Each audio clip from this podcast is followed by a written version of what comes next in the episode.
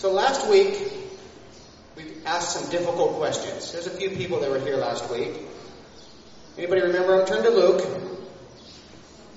So I was at the end of chapter 15 last week.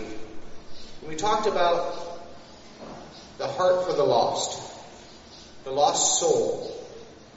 So last week, I want to know how your week went. Did you have the same heart for the lost that Christ had for you this week? Did you value the lost the same as Jesus does? Did you seek out the lost with the same heart as the shepherd, the woman, and the father did in the passages that we studied last week? Did you rejoice the same as Jesus does for the lost? These are all questions from last week's message. Or maybe, unfortunately, you're like that older brother that we talked about in that story. The one who was not exercising the same mercy and grace that Jesus has bestowed on all of us. Now, I want to share a story that I heard after last week's message. Some of you guys weren't here, but it was the, you know, the, the prodigal son, the two brothers. Maybe you are familiar with them, I'm sure. And talking about going out and searching for the one lost sheep, the one lost coin, and then about the prodigal son returning. So after I had shared that message, someone had come up to me and shared a story about the lost shoe, I've called it. I've asked permission to share this. It was someone after I preached. And she had shared that she had went home and she has four younger children, all under about seven or eight years old. And she got home and she came by herself to fellowship. And after she got home, she looked at her son's shoes to take her son's shoes off to lay him down because he was sleeping. She noticed one of his shoes were gone. And she thought she had that shoe on when he, they were still in the taxi, but she wasn't sure. So she didn't know what to do because all of her children are like seven and eight and under, four of them. And so she's like, I want that shoe. I don't want to lose that shoe. That two dollar shoe is all that shoe is probably worth. And so she took all of her kids and left them in the apartment. She went down the seven floors and went out in the street and retraced her steps trying to find that shoe that had fallen off her son's foot. Her son's like one years old, two years old, one, one. So she searched all over for that two dollar shoe. And she found it in the middle of the road. It had fallen off when she was walking from the taxi to her apartment complex. And she was so happy that she found that one two dollar shoe. And she said she stood there and realized what she had just done. She had left her four children alone and went and searched for that one two dollar shoe. And so she shared that message with me after uh, we had talked about that uh, sermon last week. And I just found it amazing that you would put that much effort over a shoe and left her children alone in the apartment. I'm not suggesting you do that, but it's just amazing what we will do. And the heart, the message in that is what would you do for the lost? What efforts will you take? So it was amazing that she shared that with me. And I just, what is the value of one lost soul to you? Is it as valuable as that $2 shoe? That's a question she asked herself. One lost soul. What value did God put on your lost soul? Search yourself. Ask that. What cost are you willing to pay for a lost soul? What will you do for that person? How far will you go? Now, that was last week's message, but I just thought that was kind of neat how she shared that afterwards. Now, this week, I want to talk about retirement planning. There you go. Retirement planning. So we're going to be in Luke chapter 16. Now, how many of you have thought about your retirement? Maybe some of you have taken some steps to plan for your retirement. I know in the States, it's a big thing. Everyone's got a plan for their retirement. A lot of people put a lot of effort into planning for their retirement. In fact, in the States, it's really considered irresponsible if you do not plan for your future.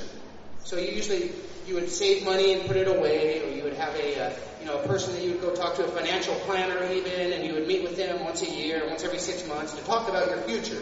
What are you going to do when you retirement? How are you going to provide for yourself and your family when you're unable to work?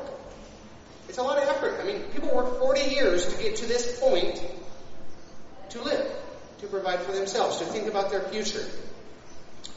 I mean, a lot of time and a lot of resources go into planning for your later years in life and how you're going to take care of yourself. Now, the real question, of course, I'm after today isn't about your financial planning for the future, is it? It truly is your eternal retirement plan that we're going to talk about. A little different. How much have you invested into that account? Your spiritual retirement. That's an account too, you know.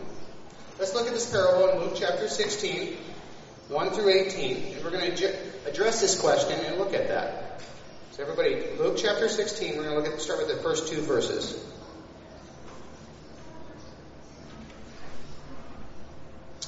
Jesus told this story to his disciples. There was a certain rich man who had a manager handling his affairs. One day a report came in the manager was wasting his employer's money. So the employer called to him and said, What what's this I hear about you? Get your report in order because you are going to be fired. I was going to put up your fired on there, but I forgot. Anyways, you can see in this teaching, look at the first part of it. It's obviously, it says he's told this story to his disciples. You see that? The first verse? But as you will see in verse 14, if you look there real quick, there's some other people, the Pharisees, that are listening in. So as we get into this parable, remember, this teaching, he's talking to the disciples. But there's other people listening in. So this head employee or this boss that's being talked about here, this, this manager is being accused by the owner or the rich man of wasting his money or wasting his resources that he was in charge in. In today's term, you could say he was embezzling funds. I'm sure is what he was doing. Now, this you can see this story. This owner, I'm not sure if he was just getting his books in order or maybe he's giving them a chance to explain. But he says, get your report in order. So I believe possibly he was maybe giving him an opportunity. Not really sure. But you can see that by the books, the, the scriptures here, the man didn't take that opportunity to try to prove himself innocent. Or to maybe explain his actions.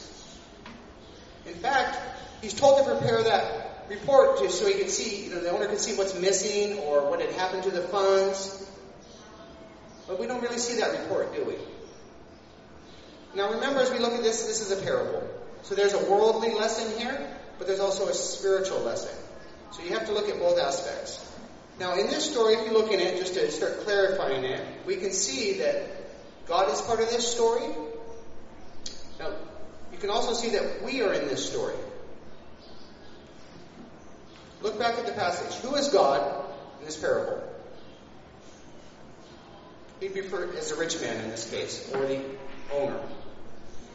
Now, he's entrusted us, the managers, with many different resources. Each one of us. Each one of us has different things that God has bestowed on us and given us responsibilities for, just as this manager here has. I want to take a quick turn to Corinthians, 1 Corinthians 4.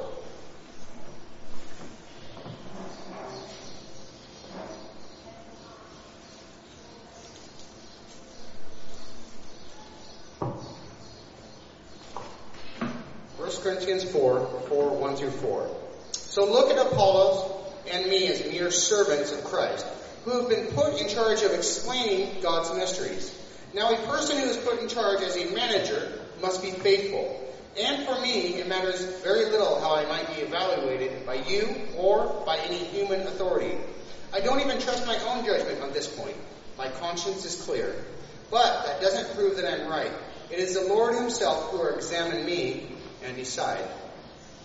So you can see through this passage that all of us one day will have to get our own report in order.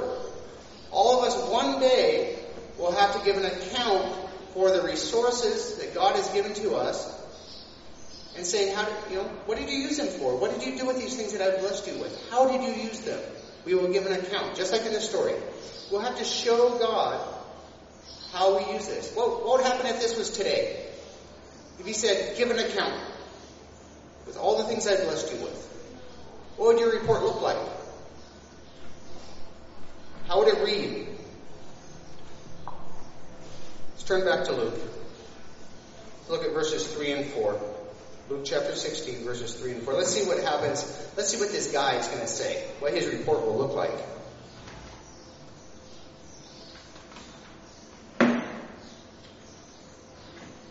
The manager to himself, now what? My boss has fired me. I don't have the strength to dig ditches.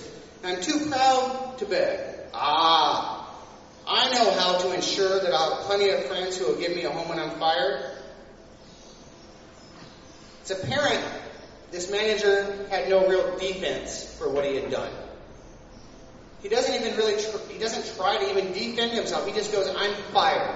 He's obviously guilty of whatever he's been accused of.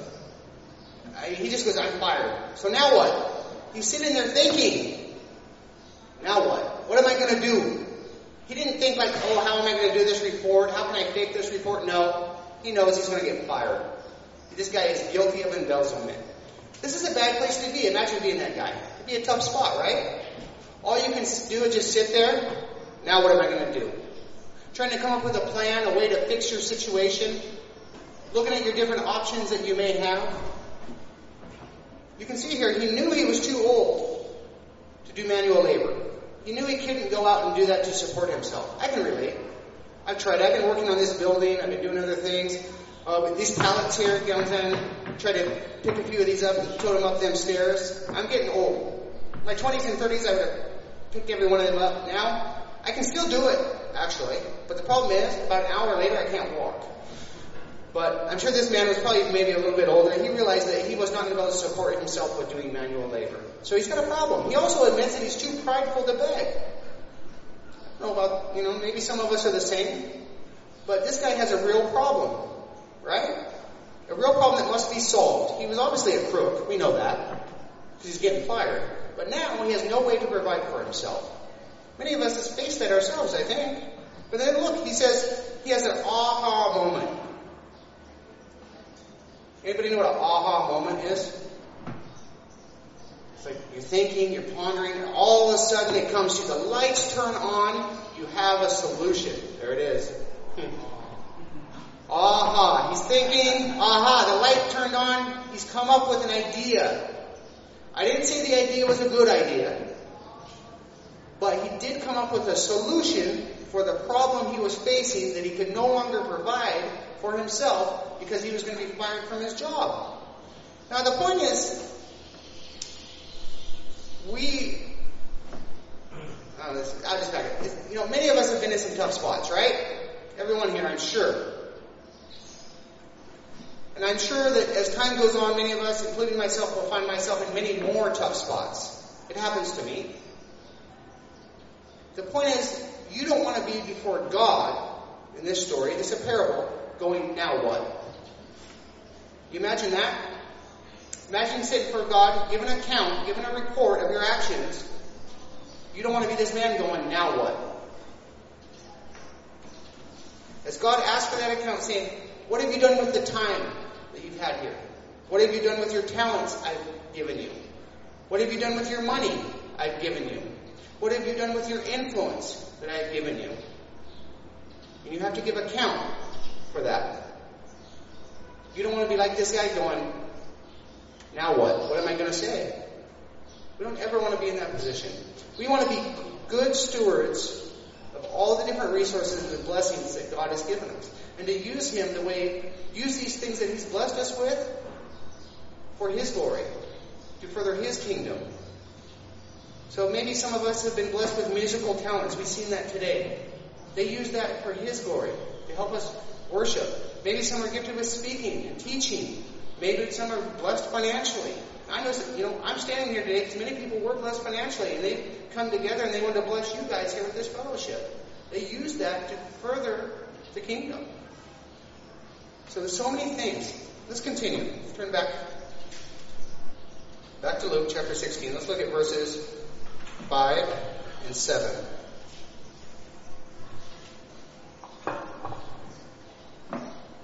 So here's his plan. You ready? So he invited each person who owed money to his employer to come and discuss the situation. He asked the first one, How much do you owe him? The man replied, I owe him 800 gallons of olive oil.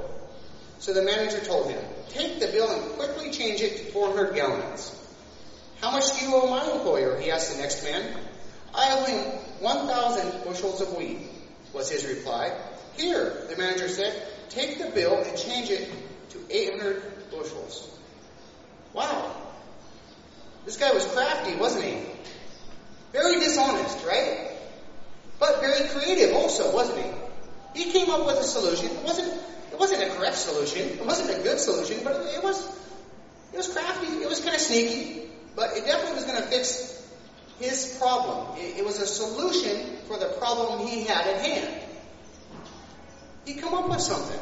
He's using his position, which he was about to lose, right? He's going to get fired, to reduce the debts of the people so they later would be able to bless him and provide for him. So he come up with a plan. His aha moment. Now this guy had already been ripping off the rich man, right? He'd already been stealing from him the whole time. He's going to get fired, right? But now you see he gets caught. Now on his way out, he gets the rich man one more time on his way out, doesn't he? Gets him one last time. Now, he continues to take care of himself at his employer's expense. Now, in the world, I think this is why usually when you get fired, it's right on the spot. They escort you out. They don't let people go back in and start meddling with the books and doing more damage. But I don't know. You notice something in this though? Look in there again. Do you notice all these people? When it says, hey, take the bill and quickly change it, did any of them say, oh no, I can't do that, that's dishonest? None of these people, you don't see it in here, none of them said, oh no, that's not dishonest. All of them, I'm sure, agreed to do it. This rich man, the way he's going, isn't going to be rich very long. I mean, he's getting, everybody's taking, getting him here. So let's see this rich man's reaction to what's just happened here. Look at verse 8. The rich man had to admire the dishonest rascal for being so shrewd. And it is true that the children of this world are more shrewd in dealing with the world around them than are the children of the light. You ever been in a position like this? This guy just got taken, right, for a bunch of money, twice. But he's like, he admired the guy that had just stolen from him. It's kind of an awkward situation, right? I mean, think about this story. I'm sure he was extremely upset. He just lost a ton of money. But he kind of admired the craftiness of the guy. The reason I say this is we had a friend here recently. He was traveling all the countries in the world. He'd done like 67 when he was here. Connor, you guys met him. And when he was here, he was telling me a story. And I'll share it with you real quick. He had a brand new iPhone. Like the brand, brand new one. I don't know, it's 10, I don't know what it is. The brand new one. Big one, it's $1,500 US. The brand new one. So he had a brand new iPhone, and I, I can't remember what country he was in. I think it was Cambodia. I'm not even sure. But he arrived, and he shares this story and his, I just tell you, his iPhone got stolen. But he was so impressed by how crafty the people were that stole it. So he said he was sitting on a curb, like right here, sitting on the curb. And obviously some people, this was, many people conjured together to get this, his iPhone. So they had seen him and made some calls. So they had set up motorbikes to come by him. And when he said he was sitting on the curb like this, the motorbike came so, as he's sitting on his phone, someone obviously was talking to another person around the corner with the motorbike, and the guy came around the corner and came so close to him as he was sitting on his phone that he went like this to get up, and the guy swiped it as he went and then rode off on the motorbike. So he's like, he was so upset that he had lost his brand new iPhone. But he's like, I can't believe how they did that. It was a completely planned thing. They can't, I mean, they, they probably saw him hours beforehand and had waited and waited for the right timing, then contacted each other for him to be sitting there just right, then scared him with the motorbike getting so close that he'd actually throw his hands up with the phone in hand and grabbed it and drove off. He's like, I'm so disappointed I lost my iPhone was stolen. But he was actually like, they were really crafty. They were really good at being thieves. So he shared that story. I, I don't think it softened the blow of him losing his iPhone at all, but it was kind of funny how he shared that.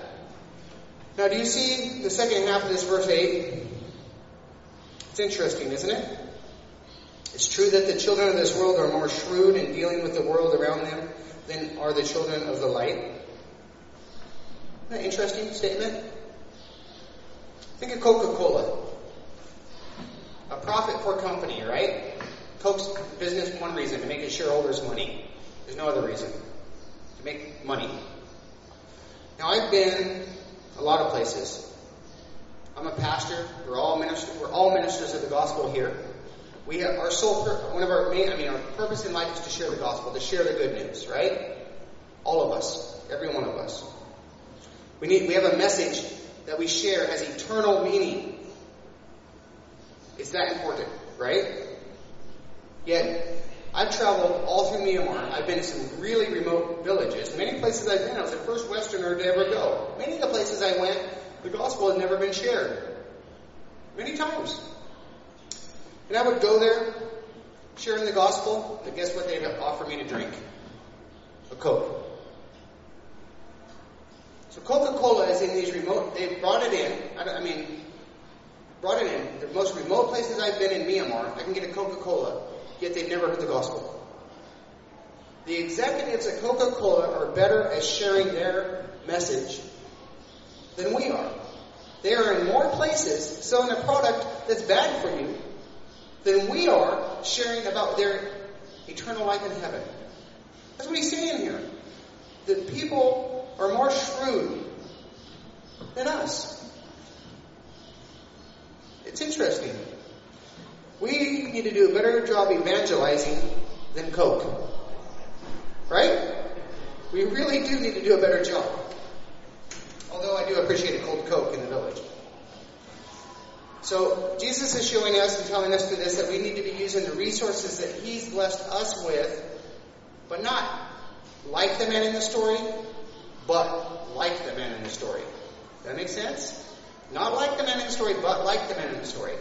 Let's look at verse 9. We'll explain this a little bit. Look at verse 9. Here's the lesson. This one's easy. It tells you the lesson. Use your worldly resources to benefit others and make friends. Then, when your worldly possessions are gone, they will welcome you to an eternal home. Now, I read through this whole 18 verses, and this is the one verse that was probably the most difficult to interpret. And I've read a lot of commentaries, and the, this is what I believe. How we use and view money shows a lot about our walk. It shows a lot about who we are in Christ.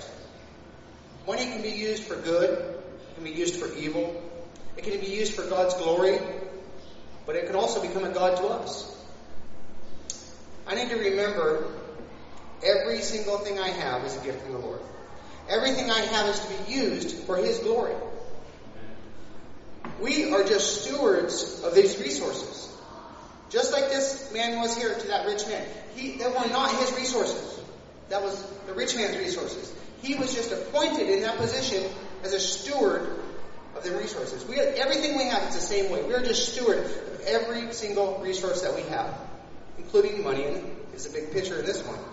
We must use wisdom, how we spend our money. Now, not necessarily worldly wisdom all the time. Because if we just use worldly wisdom, how we spend our money, we'd probably save it all and plan for our retirement, right?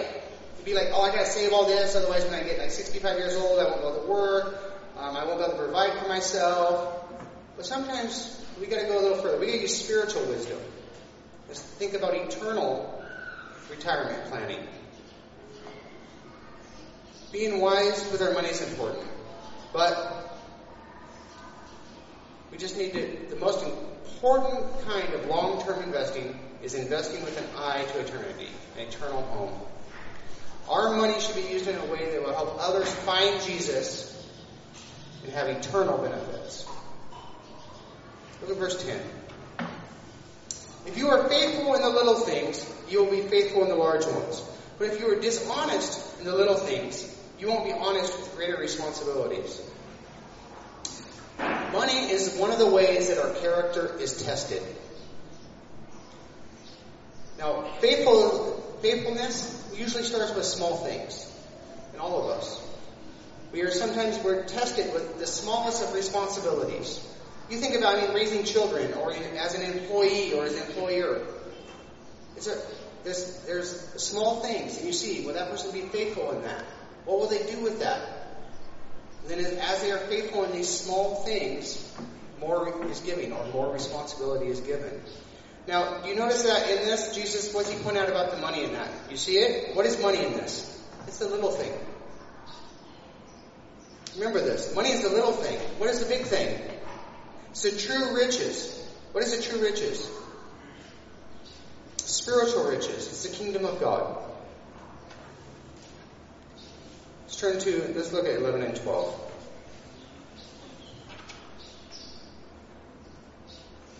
And if you are untrustworthy about worldly wealth, who will trust you with true riches of heaven?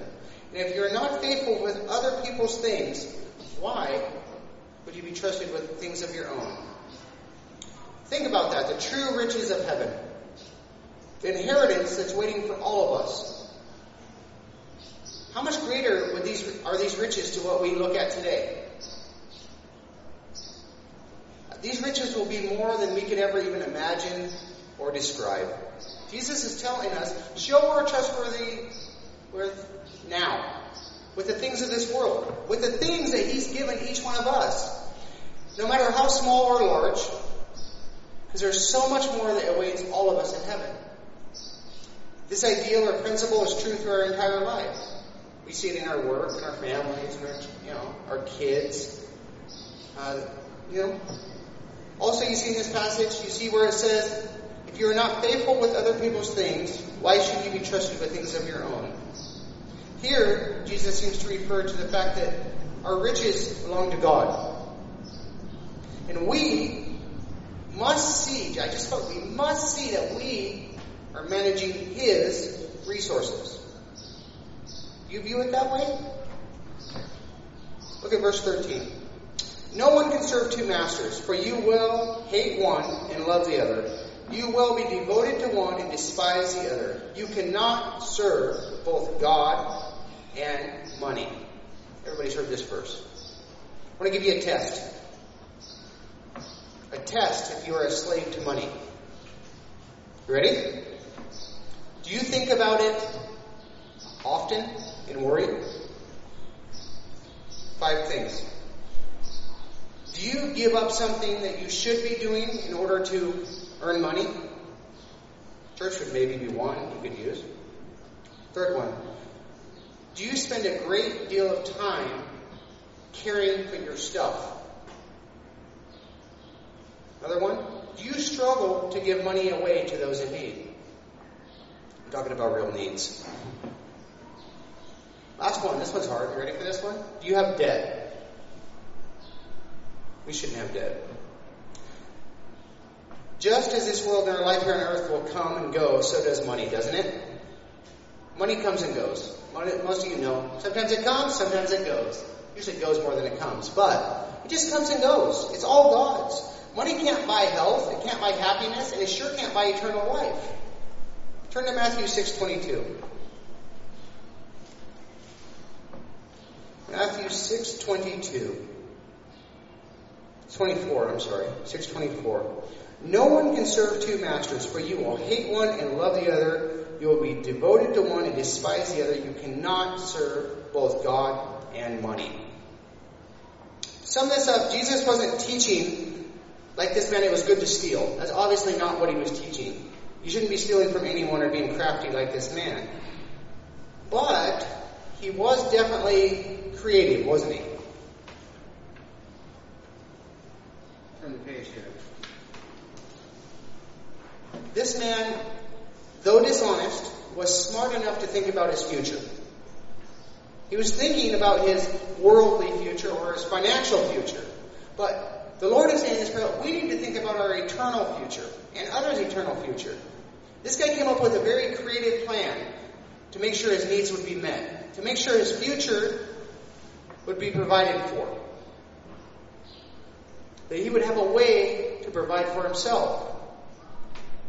My home, my, here's a quote I want to give from Chuck Smith. The man, then quote, was making decisions in the present that would affect his future. The example and exhortation to us, think about it and plan for eternity. Use your money here and now to prepare for the future. Invest in heaven. What do the things that we are blessed with being used for? Let's look at verses 14 and 15. Back in Luke. The Pharisees, who dearly loved their money, heard all of this and scoffed at him. Then they said to him, You like to appear righteous in public, but God knows your hearts. What this world honors is detestable in the sight of God. I find it interesting. You see the people that took offense to this? The Pharisees, right? Who is Jesus talking to? Look at verse 1. Jesus told this story to his disciples. So Jesus was speaking to his disciples, but some of the Pharisees were listening in, and then they took offense to it. I don't know, I find it interesting. This is true today. So many times we'll be teaching a message, but it's not the ones usually in the church that are offended. It's those that are listening in that get offended. It's not the ones that are actually reading the Bible. It's the non-believers who are listening in. The teaching, this teaching wasn't even directed necessarily at them. It was directed at the disciples. The disciples to be eternally minded, to be planning for other, to be looking eternally, not just at their needs in their future, but looking at eternal needs. Yeah, it was the Pharisees who took it as their need, their financial needs at the moment in their future, and they took offense to this. Now back, back to the teaching though. now in Jesus' time, as today, so many times people feel their worth or their value is determined by how much money is in their wallet or their bank account. Now, so the people of this day, they scoffed at this teaching, right? Many people today probably would too. Now, I asked you earlier about being a slave to money. Maybe some of you could answer some of them five questions. But maybe some of you made excuses when I asked one of the questions. Remember the five questions? Maybe some of you go, but you don't know my situation. My situation is different. Or maybe you thought as you heard that teaching, you know, that teaching and questions would be really good for my friend, or my brother, or my sister. Maybe this is a problem for some of us in our own lives. Person's wealth is not necessarily a gift from God. Just because a person is wealthy does not mean they are some super spiritual person. And many times it's quite the opposite.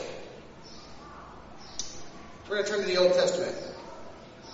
1 Samuel. See if I can find it. I marked it. 1 Samuel 16, 7. But the Lord said to Samuel, Don't judge by his appearance or height, for I have rejected him. The Lord doesn't see the things the way you see them. People judge by outward appearance, but the Lord looks at the heart. Wealth is not a sign of God's approval in one's life. In this story, God detested the leaders. He detested their wealth because it drew away from true righteousness. The wealth, their money had become their God. Look at the last part of verse 15. What this world honors is detestable in the sight of the Lord. Often this is true today. Is there anything that we would honor that can become te- detestable to the Lord? Could be money. It's true. Could be a lot of other things though. There's so many different things that could be. Could be education. Could be a job. Could be even our family. Could be a hobby. Maybe even all the good works that we do. What about even serving in a ministry? Even that could become that. Because it's all about our hearts. It's all about why we're doing it. Are we doing it like these Pharisees so everyone can see? Are we doing it because we love the Lord and we love God's people?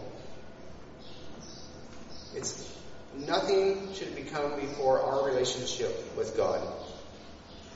Now I tell you, it's easy to say that, right? Do everything for God. Do everything because we love God. Do everything because we love God's people. Right? Well, every morning I have to work on that. Every morning I have to get up and say, Lord, today let me be that person. Because it, it's work. And through His Holy Spirit in me, He allows me to do that. But you know, other days, my motives aren't right. They're not always right.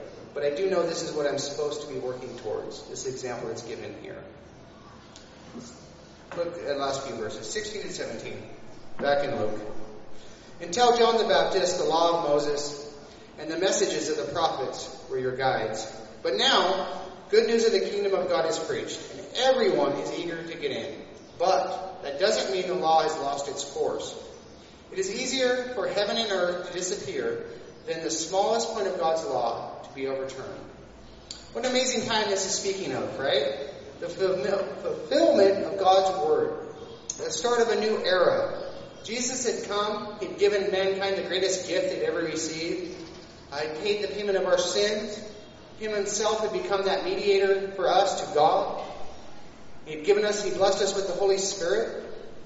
And it's true. We received Jesus' mercy and his grace. But the law still stands. It's there. The fulfillment of the Old Testament did not cancel the law. It did fulfill it. But God's previously used Moses and the prophet, and now he's using Jesus. But the law's still there. I just want to touch on that real quick as Jesus kind of touched on it there. Let's turn to Matthew chapter 5. I'll have a book. Matthew chapter 5, verse 17.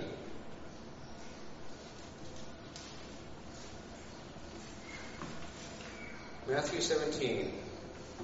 Don't misunderstand why I have come. I did not come to abolish the law of Moses or the writings of the prophets. No, I came to accomplish their purpose.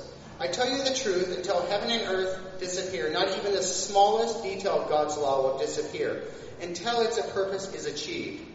So if you ignore the least commandment and teach others to do the same, you will be called in the least in the kingdom of heaven. But if anyone obeys God's laws and teaches them, will be called great in the kingdom of heaven.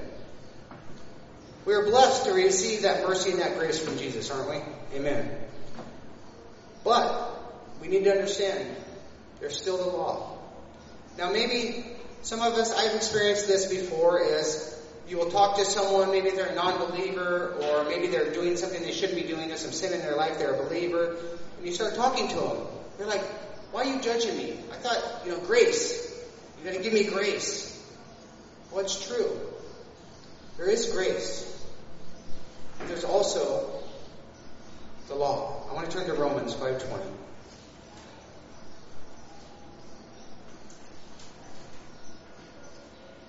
Acts Acts, Romans 5:20 through 6:2. God's law was given so that all people could see how sinful they were. But as people sin more and more, God's wonderful grace became more abundant.